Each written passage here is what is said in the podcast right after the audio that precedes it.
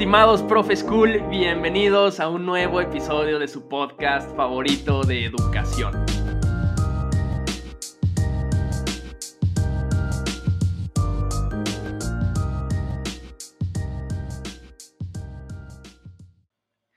Yo soy Raúl López y el día de hoy estoy con una gran, gran invitada. Eh, la verdad es que me emociona mucho todo lo que vamos a platicar en el programa de hoy. Y ella es Heidi Beckerlin, directora del Colegio Inglés Hidalgo, el cual es un colegio que se especializa en adolescentes. Está muy interesante, ya nos platicará ahorita. Y también preside a GIEMS y la red de colegios particulares del estado de Jalisco, ¿no? Entonces, la invité porque tiene una gran visión eh, a nivel de que pues tiene la oportunidad de platicar con muchísimas escuelas y colegios, ver cuál es su situación. Eh, y aparte del inglés Hidalgo tiene unos proyectos muy interesantes y precisamente queremos hablar sobre el entorno híbrido, ¿no? Hacia dónde vamos, qué nos espera. Entonces, ella es la persona indicada para guiarnos en este tema. Heidi, bienvenida al podcast. Gracias por aceptarme la invitación. No, hombre, gracias Raúl. Yo no sé si tengo este, tanta información ni, ni, mucho que aportar, pero sí creo que tenemos una mente que juntos podemos ir explorando, ¿no? Y podemos ir este, dándole un poco de significado a esta realidad que se nos ha ido presentando. Entonces, puestísima y encantada de, de poder dialogar contigo, también muy, muy ilusionada. Muchas gracias. Súper, me encanta, porque aparte lo que platicábamos hace rato, ¿no? Y creo que va a ser algo muy interesante este podcast es que ninguno de los dos somos eh, de carrera, somos este, psicopedagogos, pedagogos, normalistas, lo que sea, ¿no? Tenemos un enfoque más empresarial y creo que eso nos hace cambiar un poquito el paradigma, la manera en la que vemos la educación y creo que eso es importante en el momento de querer llevar una transformación, eso de alguna manera creo que nos ha ayudado, ¿no? Entonces, em, lo, que, lo primero que te quisiera decir es, y te quisiera preguntar, el siguiente semestre creo que va a ser un semestre de altísima flexibilidad, ¿no? ¿Cuál es ese paradigma que crees que tenemos que romper como profesores y como escuelas para poder tener un semestre exitoso? Fíjate que hay uno que yo creo que sí es importante de, de tomar conciencia y es el de la linealidad me parece a mí que eh, por cómo está construida la currícula y cómo se han generado el concepto de escuela, ¿no? Desde al menos los últimos 200 años, si no es que mucho más, ¿no? Claro. Eh, lo que sucede es que hay mucha linealidad. Pareciera que una cosa va después de la otra, ¿no? Que tiene que suceder A y luego B y luego C, ¿no? Que de alguna manera esta estructura que desde mi perspectiva fue errónea desde que se hizo así la currícula de, segmentar en asignaturas, por ejemplo, en el caso de secundaria y bachillerato, ¿no? Em, lo que hace es compartimentalizar, ¿no? Entonces, esta y también nuestra manera como educadores de acompañar muchas veces es muy lineal, ¿no? O sea, como si tuviera que pasar la persona un proceso para después seguir al que sigue, después al que sigue, siendo que la vida en sí es complejidad. ¿Cierto? Entonces el paradigma reinante que nos lo regresa así a la cara, la, realidad es la complejidad, no lo complicado, que también ese es un tema muy importante comprender, la complejidad desde la parte teórica que habla Morán, ¿no? O sea, este tema de la complejidad en donde la realidad es una serie de realidades interlazadas, ¿no? En donde muchas cosas suceden en diferentes momentos y tiempos y como espiral se vuelven a repasar, ¿no? Las realidades vuelven a llegar y volvemos a pasar por ellas. Claro. Así, es el conocimiento, así es nuestro proceso personal, así son los procesos institucionales. Entonces, e, estas soluciones que hemos ido encontrando o que se han ido planteando, que implican linealidad, para empezar, no nos van a llevar al lugar a donde necesitamos llegar, ¿no? que es muchísimo más rico, mucho más complejo, mucho más que se parece al caos universal, ¿no? O sea, al caos de la realidad, de cómo funciona la naturaleza, de cómo funciona el universo. Eso es lo que tenemos que encontrar maneras de emular en micro en las, en las instituciones educativas. Me encanta, me encanta lo que dices porque justamente yo uno de los principales problemas que visualizo también es el tema de linealidad, ¿no? Y ha quedado clarísimo que esto es un obstáculo con la educación virtual, con la educación ahora híbrida, porque aparte creo que esto de la linealidad se contrapone mucho con la autonomía que nos pide la educación 4.0, ¿no? Y muchas, y, muchas eh, modelos educativos, porque al estar todo seriado, ¿no? El, alumno realmente no tiene esa libertad de poder decidir qué es lo que quiere aprender y cuándo lo requiere aprender, ¿no? Entonces, creo que es un paradigma muy importante para romper. ¿Cómo lo están haciendo ustedes en el inglés Hidalgo? Fíjate, nomás antes de platicarte un poquito, fíjate cómo esto de la linealidad también para quienes nos escuchan y que estemos en la misma sintonía, tiene que ver con el tema de la producción en serie, ¿no? O sea, todos sabemos que venimos, que la escuela está conformada a partir de una respuesta ante la industria, ¿no? Que la industria era en serie. Pero lo interesante es que entonces hemos hecho de, de tal dimensión la producción en serie que producimos personas en serie, la educación produce personas en serie, pero a la vez estudiamos, ¿no? en antropología, en sociología, en todas las materias de ciencias sociales, estudiamos que el ser humano es individuo, o sea, es decir, es único, ¿no? Entonces, y luego hablamos de las inteligencias múltiples. Es como un poco esquizofrénico, si te fijas, ¿no? O sea, la educación es un poco así porque habla y conceptualmente entiende que somos muy diferentes, que cada ser humano es distinto, sin embargo, queremos que todos nos comportemos igual, queremos medir, el tema de la evaluación es súper relevante, ¿no? En la educación. Sí, sí, diste en el clavo, ahorita hablamos de eso. Claro, porque entonces queremos medirlos a todos igual y claro, pues es un fracaso del sistema educativo en amplio, que ahora, ese es otro tema, la pandemia nos lo vino a poner como en un espejo magnificador, pero esto ya se venía cocinando y tenemos 20 años en crisis. Que no la hayamos querido sentir, ver, hacernos cargo, eso es otro tema. Pero la educación ha estado en crisis, o sea, la educación no responde ante esta realidad global, complejizada, ¿no? Este, multifactorial, transversal, o sea, no, no. Y ante los problemas sociales que esta linealidad y esta producción en serie han generado. Porque ahí sí le doy todo el este, el honor al, al comentario o a lo que siempre se dice, que la educación es lo que transforma. Esta manera de pensar, esta manera de conceptualizar al ser humano y de conceptualizar su acompañamiento para devenir en el mejor ser humano que puede ser, eso es lo que de raíz ha estado equivocado, porque ha sido simplificado y, y, hecho lineal y en serie, ¿no? Entonces, pues no da cabida y por eso, pues todas las manifestaciones y síntomas sociales que tenemos, me parece. Claro, vivimos un modelo educativo diseñado por Henry Ford, ¿no? Entonces, este, pues es, tristísimo. Claro, claro. Y bueno, te platico muy brevemente lo que nosotros hacemos. Fíjate que, que lo que yo identifico es que ahora con nosotros con la pandemia nos subimos, digamos, en la ola esta del tsunami, ¿no? De cuando nos dimos cuenta el verano pasado que, bueno, esto llegaba, había llegado para quedarse y que habíamos ya probado de marzo a junio ciertas maneras.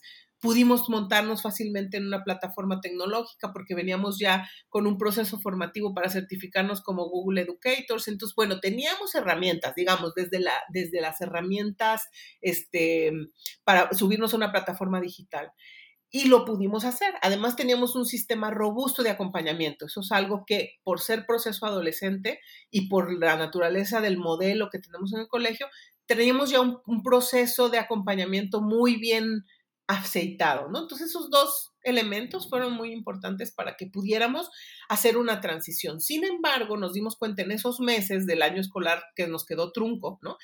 Que no era suficiente, que no llegábamos, que eran muchas horas frente a pantalla, que estábamos perdiendo la cercanía con los chicos, que estábamos sintiendo que los papás no lográbamos cómo involucrarlos, o sea, es decir, hicimos como todo un análisis de esos pocos meses y dijimos, no podemos simplemente hacer como un pequeño Frankenstein, ¿no? En donde le hagamos aquí un rediseño y quede esto medio con tres brazos en vez de dos y a ver si funciona. Es el momento de hacer una transformación de, fondo. Entonces nos metimos a hacer investigación de qué había pasado en esos meses a nivel local, a nivel nacional, a nivel mundial, ¿no? Eh, cuáles eran las necesidades que se venían independientemente de la pandemia, es decir, este, el, el, adulto, el profesionista, el ser humano del 2040, ¿no? Cómo, cómo se ve, qué necesita. Y entonces, ¿qué tenemos que adaptar pedagógicamente?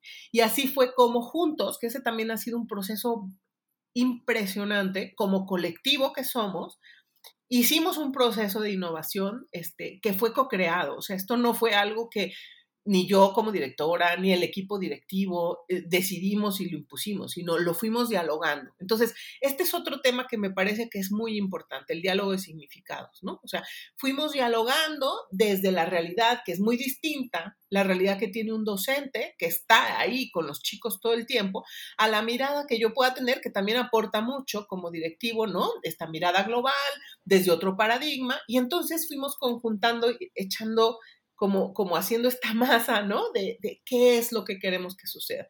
Y aterrizamos en un modelo, que es nuestro, fue nuestro prototipo 1, ¿no? O, este 1.0. Me encanta. Este siguiente ciclo vamos al prototipo 2.0, que eso también está padre, porque es meter dentro de la escuela el proceso de innovación ya como una cultura, ¿no? Y emular esto que sucede que para ti es súper conocido y claro cómo suceden las innovaciones en el campo de la tecnología. O sea, no suceden como suceden en el tema académico, que son investigaciones y tienes que probar la hipótesis cinco años, ¿no? Este, para que pruebes y luego te lanzas a la acción, ¿no? Pues las innovaciones se hacen sobre la acción, ¿no? Que eso también es un cambio de paradigma importante el que podamos decir, ok, ¿qué es lo que queremos lograr? ¿Qué modificaciones concretas en el accionar tenemos que hacer? Nos lanzamos y medimos, ¿no? O sea, esa es otra parte. ¿Qué mediciones vamos a tener que nos estén regresando con datos duros, blandos y duros, pero con datos concretos, que podamos analizar y sobre esos vayamos viendo qué modificaciones se tienen que hacer sobre la marcha y al final de un ciclo del proceso? ¿no? Claro, y tener esta capacidad de iterar muy rápido, ¿no? De, de tener esta flexibilidad para movernos todos de una manera rápida. Y creo que es algo que, digo, destacando aquí un poco, y perdón que te interrumpa, han sabido hacer muy bien, ¿no? Me dices que ya van por la segunda versión, lanzaron una primera versión, y antes de eso hicieron pruebas, ¿no? En, digamos, de lo que fue en marzo a, a junio del 2020, ¿no? Entonces, eh, creo que es súper importante esta capacidad de movernos rápido, de movernos rápido. ¿Cómo la has logrado tú, ¿no? ¿Qué has hecho? Fíjate que también, te digo, nos dimos cuenta que había varios factores. Uno, el que había el tema como de herramientas concretas, ¿no? O sea, se sentían con cierto nivel de seguridad los profesores para moverse al medio digital, ¿no? Que eso es uno. Ya habíamos empezado a explorar y teníamos claridad de la ciudadanía digital, por ejemplo, que era un tema formar en nuestros alumnos, ¿no? O sea, no nos era un entorno totalmente desconocido, ¿no? Entonces ya hacíamos como cuestiones un poco híbridas desde antes, ¿no? Esta realidad virtual, visitas a lugares, museos desde, desde realidad virtual y otras múltiples herramientas, ¿no? Bueno, ok, eso es uno, el que nos sintiéramos como colectivos seguros del manejo de eh, la realidad digital, uno. El otro es la realidad personal. Nosotros hemos trabajado muchísimo en el proceso de conexión con nosotros mismos, ¿no? Que se le llama el proceso socioafectivo, la gestión emocional, ¿no? Lo llamamos de muchas maneras, pero en el fondo es el entendimiento de quién soy yo, qué me pasa a mí cuando las cosas suceden allá afuera, que también suceden acá adentro, tienen un impacto en mí, y cómo lo gestiono. ¿Qué gestión hago de mi universo emocional? Nos habíamos iniciado también, tenemos muchos años, siempre hemos sido una escuela de mucha introspección y como individuos y educadores hemos buscado mucho este proceso de, pero ¿qué pasa? Porque ¿cómo acompaño al adolescente que se está deconstruyendo si yo como adulto no puedo entender qué pasa en el proceso humano? Eso no es del ámbito del psicólogo a donde lo mandas o del psicopedagogo esto es del ámbito de todos los que nos llamamos educadores, porque estamos acompañando procesos de seres humanos y tenemos que entender qué pasa con el proceso humano. ¿Qué mejor manera de hacerlo que entendiendo el nuestro? ¿Sí? Totalmente. Eso, eso fue otra plataforma muy importante. Estábamos en un proceso de certificación de, para convertirnos en, y de hecho nos convertimos reciente, nos dieron la certificación este, el mes pasado, en la primera organización eh, emocionalmente, eh, ética y emocionalmente, este, mm, ay, Instituto de Ecología Emocional, sí, ética y emocionalmente, este, organización ética y emocional. ¿Qué sucede con este sello? Que es un sello que requirió muchísimo trabajo, mucha formación y luego procesos de implementación de proyectos. Entonces, al tener estas dos como, como, como vertientes, lo que pudimos hacer es un modelo que contemplara el proceso de aprendizaje en sí. Veníamos también reflexionando mucho sobre el proceso de evaluación como un continuo desde la planeación hasta la evaluación, en el entendimiento de quién es ese ser humano al que estamos acompañando, desde el entendimiento de quién soy yo y conectado conmigo, luego entonces desde la realidad actual, que implica la parte digital y la parte presencial, ¿no? Con todo eso, hicimos la, eh, la, generación o el diseño del modelo. ¿no? Entonces, bueno, todos esos elementos nos llevaron a hacer un modelo con ciertas características, que tiene cierta movilidad, que no es, no es estático, que tiene ciclos, que esos ciclos se miden, que esos ciclos tienen un proceso de aprendizaje específico que se está buscando. Hay una semana específica dentro del ciclo, tiene tres semanas, que lo que buscamos es preponderantemente la autonomía, el proceso de aprendizaje autónomo. Y así, ¿no? O sea, como que fuimos poniendo todo lo que habíamos aprendido todos estos años, lo materializamos en un modelo que nos permitiera, este, pues, acompañar desde ahí a los chicos, ¿no? Entonces fue, pues, pues ha sido muy interesante. ¿Por qué? Porque ha sido muy eh, bien recibido con los muchachos. Es decir, los chicos se sienten cómodos con eso. Eso nos habla de que tiene que ver con sus propios procesos y sus ritmos, ¿no? que sí estamos de alguna manera encontrando esa manera en que ellos aprenden, esa manera que para ellos es gratificante y es gozoso, porque creemos que el aprendizaje ha de ser gozoso, ¿no? O sea, no creemos que nos toque nosotros como adultos, porque si no, ¿cómo haces a un aprendiz de por vida, ¿no? O sea, ¿cómo haces un lifelong learner si, si, si no, le, no, no le generas gozo en el aprendizaje? Sí, tiene que disfrutar del aprendizaje. Me encanta que una vez en, en, un podcast con Janina Matienzo ya platicaba mucho esta parte como de el profe es como un chef, ¿no? Y tiene que hacer que el alumno disfrute del platillo, ¿no? Que saboree ese, ese aprendizaje, diga, me gusta lo que estoy probando y que quiera probar más y comer más cada vez, ¿no? Claro. Y creo que es algo que han logrado bastante, bastante bien. Y me llaman la atención varias cosas aquí. Mencionabas el tema de autonomía y el tema de medición. Y es algo que aquí en Profe School a mí me preguntan mucho oye, pero es que si todos, ¿no? Con el paradigma nuevamente de que las evaluaciones son iguales para todos, una vez que fomentas la autonomía en tus alumnos, pues también una pregunta muy frecuente es, ¿y cómo medimos? ¿Y cómo evaluamos? ¿No? ¿Cómo lo manejan ustedes esta parte? Mira, volviendo a las iteraciones de lo que hablabas al principio, esto es un proceso de aprendizaje que creo que también tenemos que ser muy... Eh, pues la palabra que me viene es compasivo, ¿eh? Pero no, no, es muy del medio educativo, pero, o sea, como muy pacientes con nosotros mismos, ¿no? Y decir como educadores nos estamos transformando y venimos de un paradigma que perseguía otros objetivos. Nos damos cuenta, porque creo que la mayoría o muchos de nosotros sí nos damos cuenta que eso es obsoleto, que necesitamos movernos a otro lado, pero queremos seguir haciendo como hacíamos, ¿no? Entonces eso es lo primero, darnos cuenta de eso. Eh, lo que nosotros hacemos es, en nuestro caso muy específico, voy a ser breve pero muy, muy concreta, hay, dos elementos que tomamos en cuenta para la evaluación. Uno es el modelo de persona que queremos formar, que lo tenemos descrito en competencias transversales, ¿no? Los énfasis que nosotros queremos lograr con observables concretos, ¿no? el manejo de la información, la toma de decisiones, este, la conexión consigo mismo, los demás y los otros, es, ese tipo de competencias que son lo que les da el sello del Colegio Inglesidad. Me encanta. ¿No? Esa es una, que son transversales y las tenemos muy descritas y hemos trabajado mucho ahí, las hemos ido actualizando. Y luego están los aprendizajes esperados. Entonces, lo que nosotros hicimos a nivel este, técnico es hacer una gran sábana de aprendizajes esperados por grado, ¿no? extraídos obviamente de las currículas de la SEP, y dijimos, hay unos que se pueden renunciar y hay unos que incluso se cruzan, ¿no? Entre asignaturas. Entonces, vamos dejando los aprendizajes esenciales de cada asignatura. Los dejamos dentro de una sábana y podemos observar todos los aprendizajes del grado que tenemos que lograr.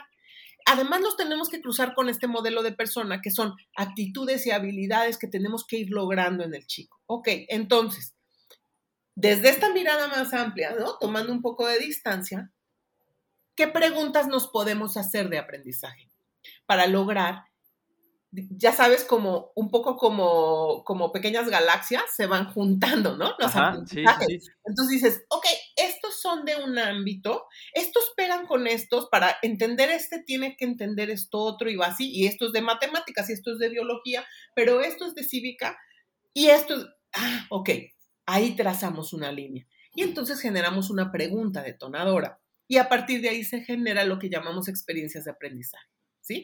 Y esa experiencia de aprendizaje tiene un ciclo, en el caso de secundario un trimestre, en el caso de bachillerato un semestre, pero están entrelazados los saberes.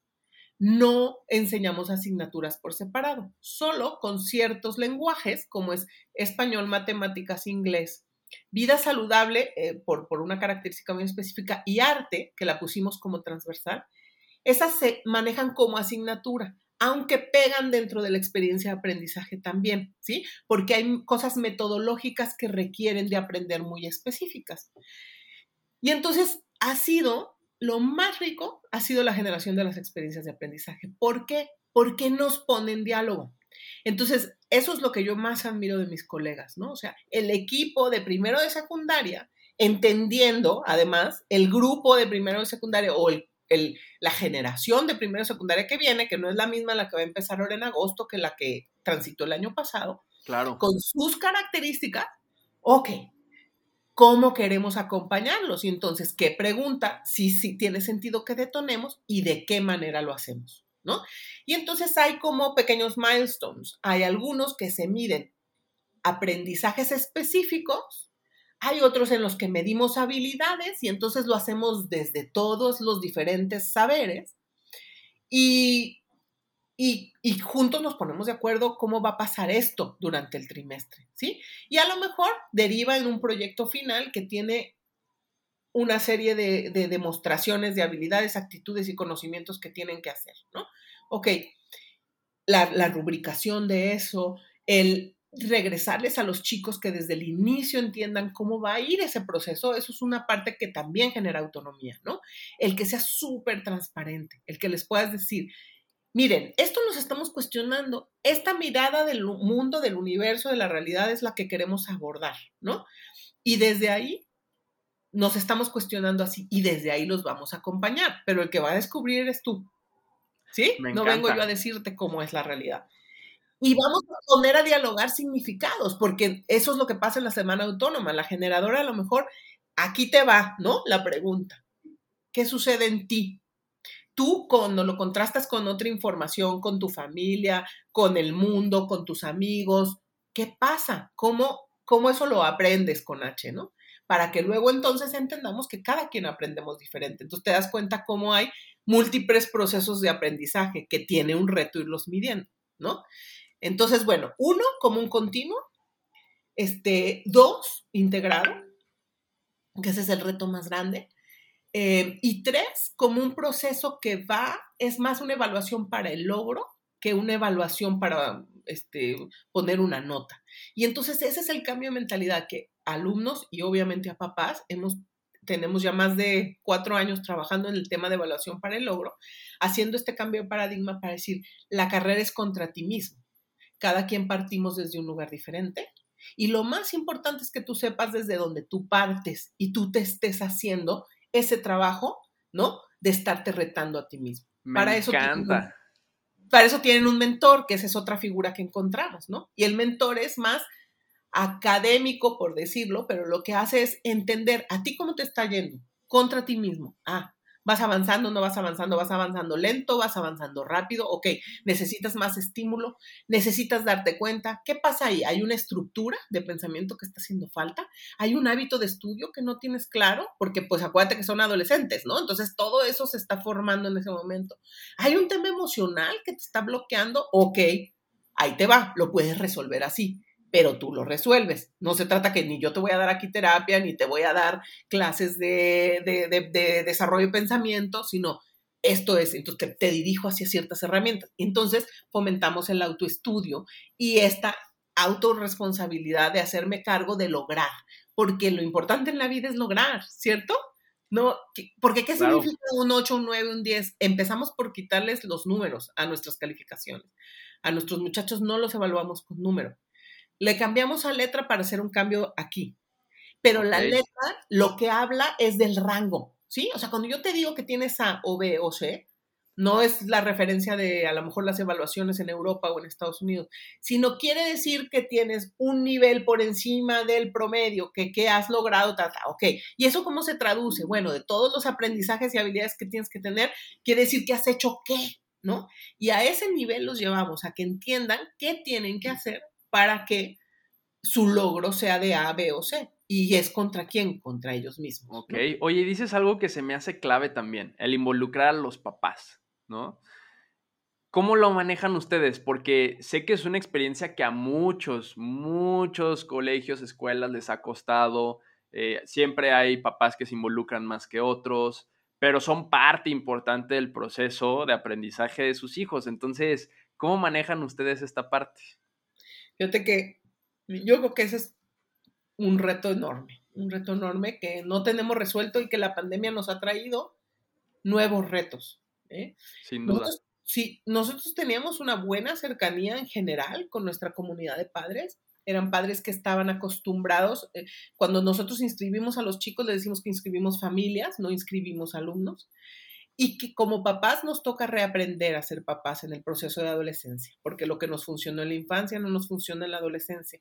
Que no tenemos que alejarnos como a veces se cree, ¿no? Ah, pues yo ya, ya está grande, ya no voy a juntas. Bueno, depende para qué son las juntas sino que sí tenemos que entrar en un proceso de nuevo de reconexión con nosotros para poder conectar con nuestros hijos, de reaprendizaje, ¿no? Entonces, bueno, ahí nos iba bien. Ahora con la pandemia, en esta, en esta cuestión de, la distancia y la virtualidad, lo que nos ha pasado es padres saturados, ¿no? O sea, padres saturados en tiempo, en recursos, en, y un poco alejados o mucho más alejados que lo que acostumbrábamos sentirlos. Entonces, justamente ese es uno de los grandes retos que tenemos hacia, hacia el siguiente ciclo, ¿no? O sea, ¿cómo vamos a ser significativo? ¿Cómo vamos a realmente entender qué es lo que ellos están necesitando en este momento preciso? No hace un año, no hace dos, ahorita, porque al final todos queremos estar cerca de nuestros hijos, todos queremos que logren y todos queremos lograr como seres humanos, todos queremos tener una familia en donde nos sintamos contenidos, acogidos, ¿no? Eso es algo que queremos todos, pero no estamos sabiendo bien cómo, ¿no? Claro, la, y la pandemia nos ha saturado a todos, ¿no? De trabajo y mil cosas. Saturado. Y sabes qué, otra cosa que observamos es que en realidad, como sociedad, producto de todo este proceso del que hablábamos al inicio, también nos ha venido a ser muy evidente cómo no hemos sido educados para la responsabilidad. La responsabilidad entendida para hacernos cargo de nosotros y nuestra existencia. Cierto. ¿Cierto? Entonces ponemos afuera, es la pandemia, es la economía, y entonces yo me tengo que dedicar a traer para poder subsistir. Pero es que no está compartimentalizado. Es que sí necesito tener un sustento, pero también tengo unos hijos que dependen de mí y que son mi responsabilidad ética y moral. Entonces necesito también hacerme cargo de sus procesos emocionales, de su acompañamiento, de su proceso de logro y de aprendizaje. Y ahí es donde se, ha roto mucho, porque entonces yo me tengo que dedicar a traer para pagar la colegiatura, tú dedícate a, educar a mi hijo. No es así, ¿no? Y ese es un cambio bien importante que creo que nos tenemos que mover. Sí, y creo que ha sido algo que nuevamente la pandemia rompió ese paradigma, ¿no? Esto que los papás decían, es que a ver, yo, le yo no le pago a la colegiatura a la escuela para que mis hijos estén conectados en la computadora, escuchando al profe, distraídos, ¿no? O sea, como que existe tristemente la, visión de que la, la, escuela es una guardería, ¿no? O es un lugar donde llevo para que me cuiden a mis hijos mientras yo trabajo. Y entonces este paradigma se rompió totalmente, creo, con la pandemia y hemos estado como en este proceso de intentar encontrar cómo involucrar a los padres y como tú dices, cómo hacerlos desaprender ciertas cosas y, aprender ese mm, sentido de responsabilidad que deberíamos de tener todos.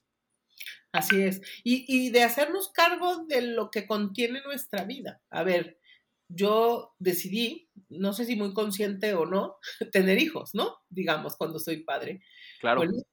Entonces, esos hijos, mientras no sean independientes, o sea, mi chamba en la vida es hacer seres humanos responsables e independientes. Esa es mi chamba, ¿no?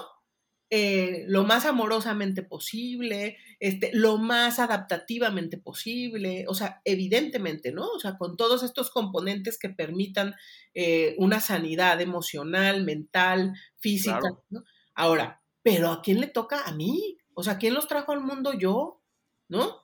¿Y qué tengo que hacer? Trabajar en mí para poder trabajar, acompañarlos a ellos. ¿Quién es el adulto aquí? Yo. no son ellos. No son ellos. Y esa es una parte que nos cuesta mucho trabajo a los papás de adolescentes entender. Aunque el adolescente me escupa en la cara y me diga que yo no sé nada, la realidad es que el adulto soy yo. El que tiene la experiencia soy yo. El que le toca acompañar y poner límites es a mí. Pero el que tiene que explorar porque yo no puedo poner límites es a mí.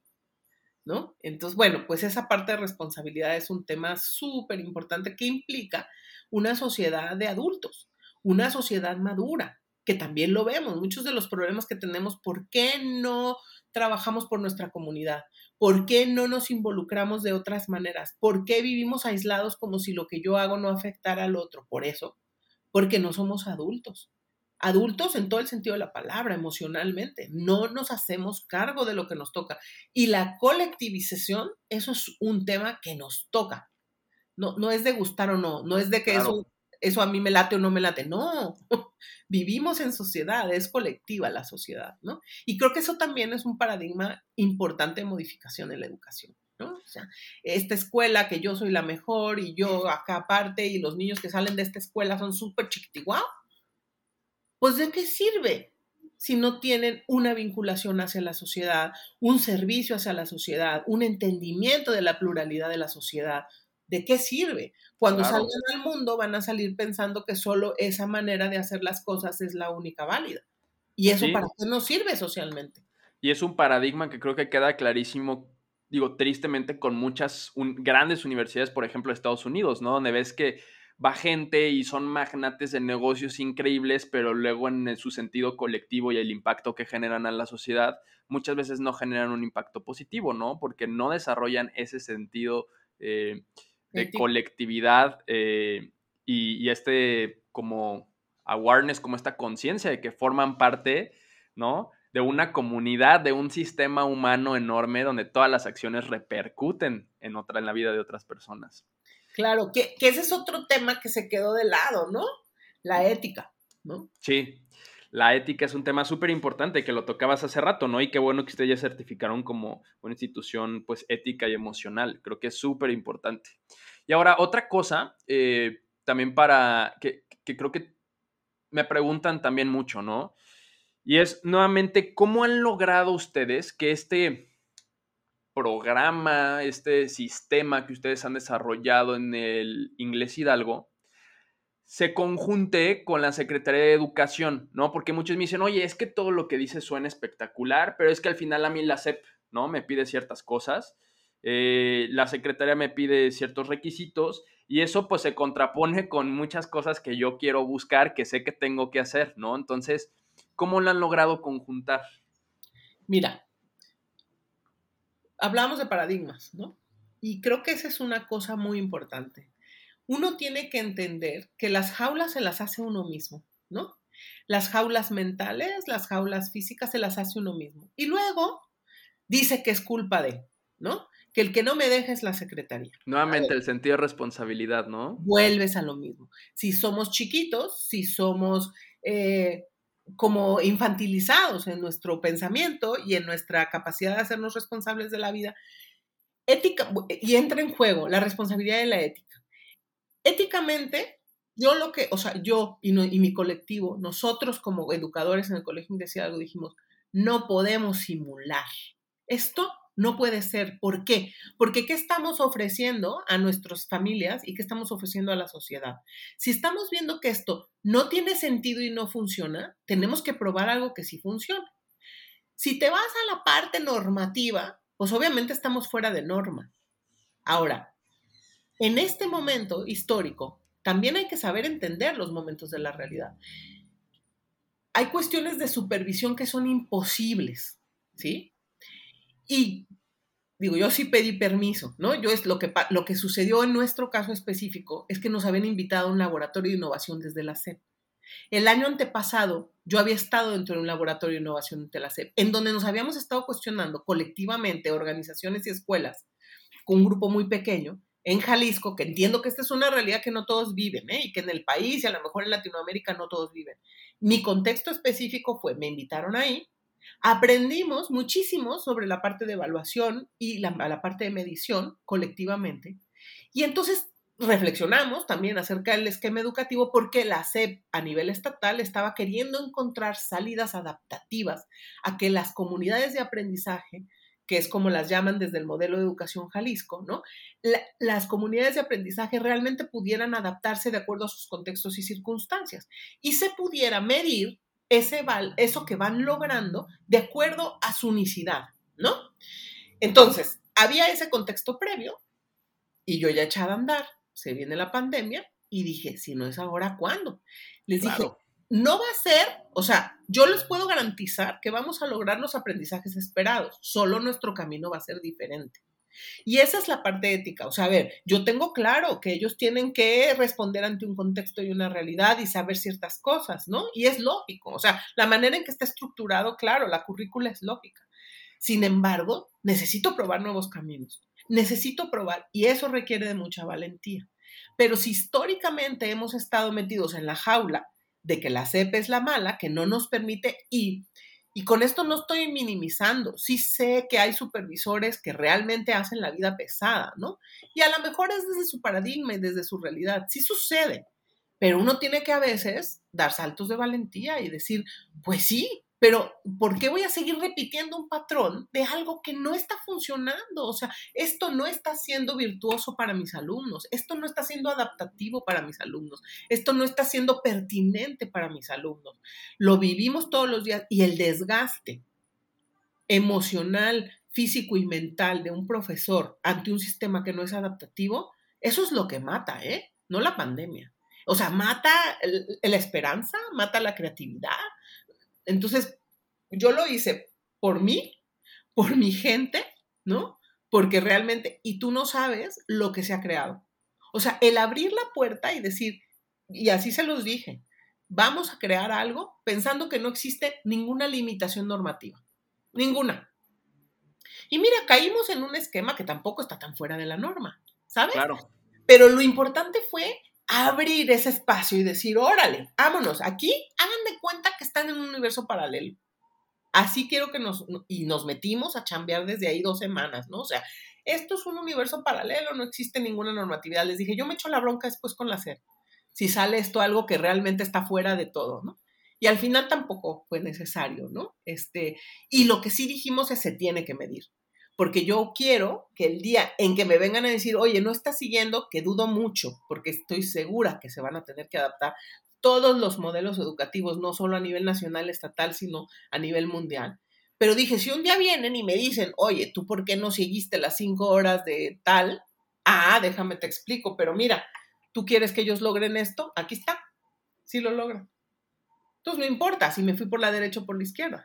Claro, al final se llegó al objetivo, ¿no? Exactamente. Y, yo creo que aquí tocas varias cosas muy importantes. Una, y, creo que sí es importante remarcarlo, necesitamos como docentes tener valentía y rebeldía, ¿no? Un componente de rebeldía creo que muy importante, ¿no? De saber en qué cosas podemos ser rebeldes y en qué no. Eh, creo que eso es un componente muy importante. Y la otra es entender que aunque estemos de alguna manera trabajando fuera de normas, si así le queremos llamar, eh, realmente estamos dando pasos hacia el futuro, que en algún momento la norma se va a ajustar hacia allá. O sea, lo que ustedes están haciendo en el inglés Hidalgo, eh, en algún momento la norma se va a ajustar a eso. Y lo que pasa es que ustedes ya van adelantados, aunque ahorita parezca que están fuera de. Entonces, yo creo que también reflexionemos esto como profesores o directores de escuelas si nos están escuchando, es tengamos esta rebeldía, esta valentía, hagamos cosas nuevas, cosas diferentes y en algún momento la pandemia y el sistema, la tecnología, van a llevar al sistema a que ellos se alineen con nosotros de alguna manera. Entonces, véanlo de esta manera, ustedes están ganando la ventaja, ¿no? Y, y aprovechanlo a su favor. Totalmente. Oye, y una pregunta más, desde el punto de vista ahora de otros colegios, que sé que tienes esta visión y ya como para también ir cerrando un poco el, el podcast, ¿no? Irle dando este wrap up ¿Cómo la han vivido en otras escuelas, en otros colegios esta realidad? ¿Y cómo la han afrontado? Yo, lo que te diría es que es eh, en, en, en N cantidad de películas y panoramas, ¿no? O sea, y estoy segura que tú tienes también esa mirada. depende mucho de la historia de la escuela, del contexto en el que está metido, del liderazgo que se tiene, eh, de los miedos o la valentía con la que se afrontan las cosas, ¿no? Eh, desde la razón por la cual son escuela, ¿no? Desde la razón por la cual son educadores. Em, multifactorial. O sea, de verdad casi no se parece una realidad a otra. He visto escuelas que nunca me hubiera imaginado porque a lo mejor eh, en el esquema eran como escuelas más tradicionales y son grupos corporativos más grandes que han hecho unos movimientos creativos impresionantes, ¿no? Que dices, wow, y yo los admiro muchísimo porque yo tengo una escuela con un tamaño que me permite hacer un laboratorio, pero no es lo mismo mover un corporativo educativo, o sea, eso son, son palabras mayores, ¿no? Claro. O, o sea, es otro reto diferente, ¿no? Y se han movido y escuelitas muy pequeñitas, ¿no? Que eran alternativas, que se están un poco muriendo como el pececito fuera del agua, ¿no? Que tú hubieras pensado que esas escuelas tienen muchas más herramientas para moverse fuera. Entonces, creo que aquí hay muchos componentes. Es complejo, como lo platicábamos al principio. Sí, súper complejo. ¿Verdad? porque además es que tenemos que dejarnos de resistir a la era digital. Esa me parece que es un tema muy importante. Al paso que cada quien podamos, desde lo que cada quien podamos, no quiere decir que tenemos que comprar tecnología, que luego eso es un error, me parece a mí, el pensar que lo que necesitamos es infraestructura y iPads o Chromebooks. O, o sea, a ver, esa es una cosa, pero es aquí donde hay que cambiar es aquí, ¿no? Y entonces el proceso de autoaprendizaje de los profesores, la, parte de ser comunidad, el cómo nos, nos contenemos entre nosotros, cómo hacemos equipo, todo eso, esos son factores, ¿no? Entonces, ¿qué cultura organizacional había? O hay, cómo se ha ido transformando la cultura organizacional, cómo han ido introduciendo estas múltiples realidades dentro de la realidad compleja a la que hay que atender, eh, qué piensan del alumno, qué piensan del ser humano, qué piensan de las familias, ¿no? O sea, cuál es su concepto de, por lo tanto, hacia dónde se quieren mover qué tanta claridad y auténticos son, ¿no? O sea, qué tanto estaban repitiendo o tenían el modelo comprado de no sé quién, ¿no? Que también las escuelas así operamos. Y entonces, pues, si el modelo tal no me dice, yo no me muevo. No, pues no, aquí nos toca nadar. Ah, de acuerdo a nuestra realidad, y de nuevo se requiere valentía, creatividad, ¿no? Creer en nosotros mismos. Claro. pues ha sido múltiple. O sea, yo he observado muchísimas realidades muy sorprendentes. De nuevo, unas que yo hubiera pensado que se iban a mover con mucha más agilidad y otros que no me hubiera imaginado que se iban a mover y wow, ¿no? O sea, lo que está dando, fíjate, Raúl, no sé si tú lo observes igual, lo que yo estoy observando es que se está manifestando la verdadera realidad, que es la pluralidad. Sí. ¿No? Es que hay una, la sociedad es eso, es plural, es llena de múltiples maneras de manifestarnos, de maneras de pensar, de maneras de vivir, de maneras de accionar, ¿no? Y entonces las escuelas, pues emulamos eso. Como nos habíamos querido meter en esta cosita lineal, en donde todas nos parecíamos y éramos iguales. Y el tema de estandarización el color, y el color del logo, ¿no? O sea, casi, pues no, no, no se puede. Entonces creo que hay, hay un proceso de, de, de autenticidad, o sea, de ir buscando y encontrando nuestro ser auténtico como instituciones educativas. ¿Quién somos, no? ¿Qué sentido más trascendente tiene el que estemos aquí? ¿Qué hacemos? Me encanta, me encanta lo que dices y porque creo que sí es muy importante. Hemos estado por años tan estandarizados que no aprovechamos esas ventajas que son lo que nos hace ser únicos como instituciones, como escuelas, que es lo que nos da esa identidad única a los alumnos, a los padres de familia, ¿no? Entonces, yo creo que eso que mencionas sí es el, reto más grande que tienen la mayoría de las escuelas. Y es primero entender quiénes son, cuáles son sus fortalezas, cuáles son sus propios paradigmas y entendiendo eso, romper esos paradigmas y aprovechar sus fortalezas y sus grandes ventajas competitivas. No dejar que este sistema estandarizado eh, nos haga perder ese, quién soy como escuela y quién soy como profesor, quién soy como directivo, como alumno, ¿no? Entender esta pluralidad. Me encanta lo que dices y creo que al final mucho del trabajo que hacen en, en, en AGEMS y en la red de colegios particulares es eso, ¿no? manejar un universo súper plural de instituciones muy diferentes solamente en el estado de Jalisco, ¿no? Que es un estado aquí en México, para los que nos escuchan en Latinoamérica, ¿no? Ahora, imagínense la realidad a nivel mundial. Es un tema súper complejo y muy apasionante, pero bueno, vamos recapitulando un poco, ¿no? Entonces, tiene eh, realmente primero este componente, ¿no? La transformación y, esta nueva era nos exige entender quiénes somos, nos exige luego eh, desarrollarnos en múltiples aspectos, ¿no? En el aspecto emocional, en el aspecto ético, en el aspecto tecnológico, desde luego.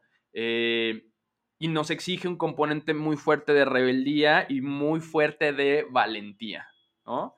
Creo que ahí podríamos resumir un poco de esto. Y no sé, digo, para cerrar, ¿qué te gustaría recomendarles a los que nos escuchan? Yo creo que, que, busquen, así con, como si fuera lo que se les va la vida, aquello que les permite despertar y estar conscientes. Que se puedan preguntar todos los días por qué hago lo que hago y para qué lo hago. O sea, qué sentido trae a mi existencia y que sean fieles a eso.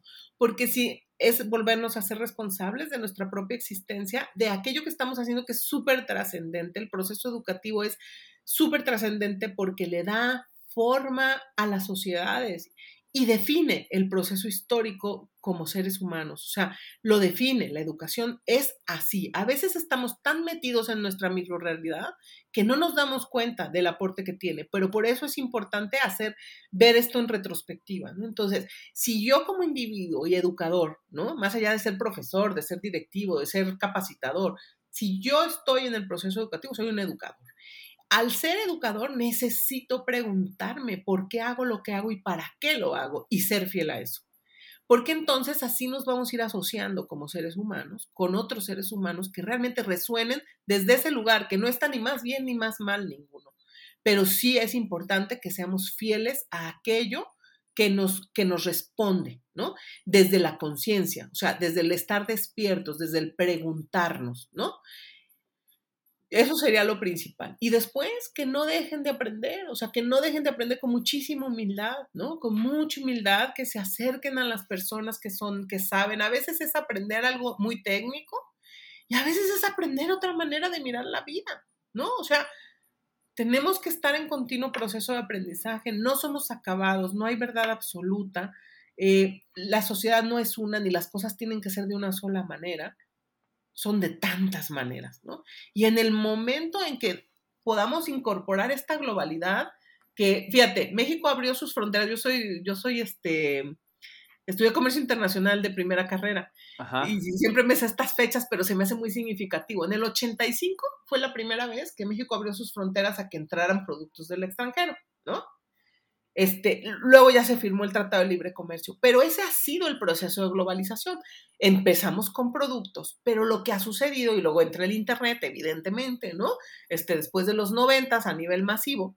Y todo esto nos, que, te cuento a ti, que tú le sabes a eso mucho mejor que yo, pero todo eso lo que nos va haciendo es marcar nuestra manera y cosmovisión desde otro lugar. Nos hemos resistido a entender que la cosmovisión tiene que ser distinta, o sea, no podemos hacer un comparativo ni siquiera con nuestra infancia, ni siquiera con la edad que tenían nuestros papás que, tenemos nosotros ahorita. O sea, educar hijos, cuando mis papás me educaron a mí siendo adolescente y yo educar a mis adolescentes, no tiene nada que ver. Lo decimos, pero no nos modificamos acá y acá. ¿Sí? Entonces creo que ese proceso de estar en conexión con nosotros para realmente hacer una modificación de paradigmas es súper importante. ¿Sabes por qué? Por nuestra propia paz interior y por nuestra propia calidad de vida. Nada más por eso. Y después, claro que vamos a impactar, porque vamos a estar desde otro lugar generando proyectos, ¿no? Y, colaborando con otros. Entonces, pues, no sé si fui concreta con eso. Súper consejo. Sí, me encanta, me encanta. Creo que eh, tener en cuenta que en este proceso de cuestionarnos lo que hacemos, seguramente nos toparemos con que tenemos que cambiar de opinión. Y eso no significa que hayamos estado haciendo las cosas mal, ¿no? Porque creo que esto es muy importante. A veces nos damos cuenta que tenemos que cambiar la, manera en la que hacemos las cosas y pensamos que eso significa que lo que estábamos haciendo estaba mal, pero no, el mundo cambia tan rápido que a lo mejor lo que estábamos haciendo era correcto hace dos años, pero ya, ya no es correcto hoy, ¿no? O ya no es lo más adecuado. Y yo nada más con eso complemento, ¿no? Estar conscientes y como dice la frase, es de sabios cambiar de opinión y en este resignificarnos y cuestionarnos las cosas, vamos a cambiar de opinión muchas veces y está bien que como escuelas, instituciones y profesores lo hagamos. Así es, así es. Oye, pues... Un real y serio en la sociedad y eso tenemos que creernos. Claro, totalmente. Y oye, una última cosa, no sé si te puedan, eh, si quieres hacerles alguna invitación, algún anuncio aquí a nuestra audiencia, eh, no sé, que te contacten en algún lado, algo que quieras anunciar de, de las organizaciones que presides? Pues bueno, esa es otra parte que yo creo que sí lo que diría es que busquen asociarse. Es muchísimo lo que se aprende de trabajar en colectivo, ¿no? En Jalisco, como dices, hemos creado a partir de la pandemia la red de colegios particulares de Jalisco, eh, que, que, agrupa escuelas desde kinder hasta mm, bachillerato, ¿no? Y estamos aprendiendo juntos esta manera de trabajar en el ecosistema de Educación Jalisco para poder tener un impacto, ¿no? Y haciéndonos responsables de esa parte. La GEMS es una organización muy atípica que tiene más de 25 años existiendo eh, y solo agrupa bachilleratos. También me toca presidir, ahorita coincidentemente estoy presidiendo ambas. Em, y, nada, que nos visiten para que podamos aprender juntos en las redes del colegio, ¿no? Es Colegio Inglés Hidalgo. Eh, estamos así en Facebook, en, en Twitter, en Instagram y, este, y ahora en TikTok, que estamos también incursionando. Entonces, este, que nos busquen este, y, que podamos entrar en ese diálogo, ¿no? Y, los foros que hay, que entremos a los foros que hay nacionales e internacionales, que así como contigo podamos estar aprendiendo juntos. Me parece que hacer comunidad como educadores súper, súper, súper importante en este. Sin duda, es lo más valioso que hay hacer comunidad. pues Heidi, muchísimas gracias. Seguramente te verán estos profes en un futuro porque creo que, híjole, me quedé con muchas cosas que me hubieran gustado hablar, pero aquí nos pudimos haber aventado 10 horas. Entonces, te agradezco muchísimo que hayas estado aquí en este podcast. Eh, de verdad, muchas, muchas gracias. Cuídate mucho y pues nos vemos pronto. Seguro así será.